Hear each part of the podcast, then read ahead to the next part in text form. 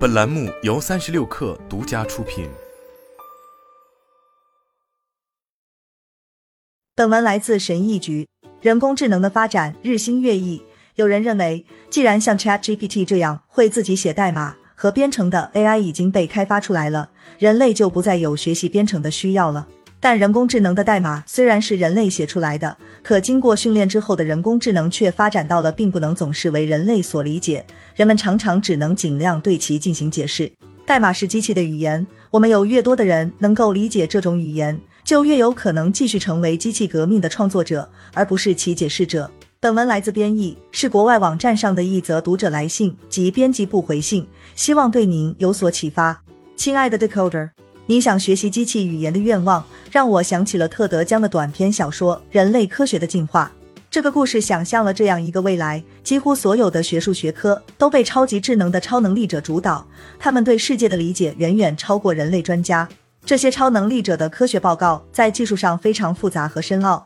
以至于人类科学家几乎都理解不了。人类科学家已经被降级为类似神学家的角色，试图解释对自己来说晦涩难懂的文本。就像中世纪的哲学家来解读上帝的意志一样，这些科学家不是在进行原创性研究，而是在实践解释学的艺术。曾经有一段时间，编程被认为是最有前途的技能之一，它可以让一个人成为技术精英，决定人类的未来。特德·江的故事首次发表于二零零零年，他预见到了编程这种知识技能的局限性，这是有先见之明的。在深度学习和其他形式的高级人工智能等领域。许多技术专家已经看起来更像神学家或炼金术士了，而不是现代意义上的专家。尽管他们编写了最初的代码，但却往往无法解释自己的程序在数据集上训练时产生的高层次技能。与此同时，像 GPT 三或 GitHub 的 Copilot 这样的算法已经学会了自己写代码，这引发了关于软件开发人员的争论。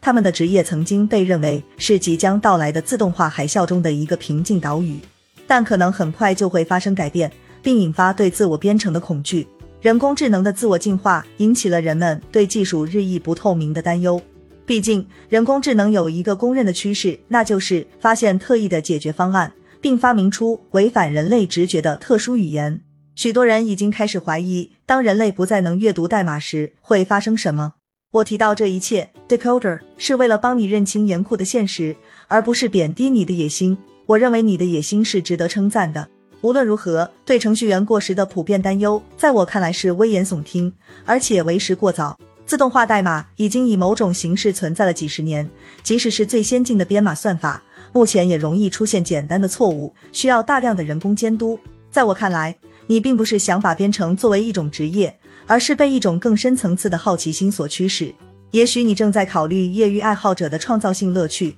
比如为开源项目做贡献。或者为你经常使用的程序中的简单错误提出修正建议，或者你希望通过编程将自己工作中的繁琐环节自动化。如果我没理解错你的问题的话，你最想要的是对支撑现代生活的语言有一个更全面的了解。有一个令人信服的理由是，编码现在是一种基本的文化形式。当涉及到理解我们所处的更大的意识环境时，对数据结构、算法和编程语言的掌握与阅读和写作一样重要。当然，对业余爱好者的不信任是很自然的。业余开发人员经常被诟病，因为他们掌握了编程语言的语法，却没有创造成功产品所需的远见和眼光。但是，这种专业知识的模糊也可以被看作是一种谦逊的修养。业余知识的一个好处是，它往往会激发人们的好奇心，因为它让新手觉得自己知道的东西太少。在一个精简、用户友好界面的时代。人们很容易只看技术的表面价值，而不考虑隐藏在表面之下的动机和议程。但是，你对底层结构了解的越多，就会有越多的基本问题困扰你：代码是如何转化为电脉冲的？软件设计如何微妙地改变用户体验？像开放获取、共享和数字工地等原则的潜在价值是什么？例如，对于普通用户来说，社交平台的设计似乎是为了将你与朋友联系起来，并传递有用的信息。然而，了解一个网站是如何构建的，不可避免的会导致人们更加批判性的思考其功能是如何设计的，以最大限度的吸引用户的注意力，创建强大的数据跟踪，并在社交图谱中盈利。最终，这些知识有可能让我们免受宿命论的影响。那些了解程序是如何构建的以及为什么要构建的人，不太可能接受既定的程序设计的必然性。你谈到了机器革命，但值得一提的是，历史上最著名的革命都是大众文化与技术创新相结合的结果。比如印刷机的发明和新识字的公众对书籍的需求，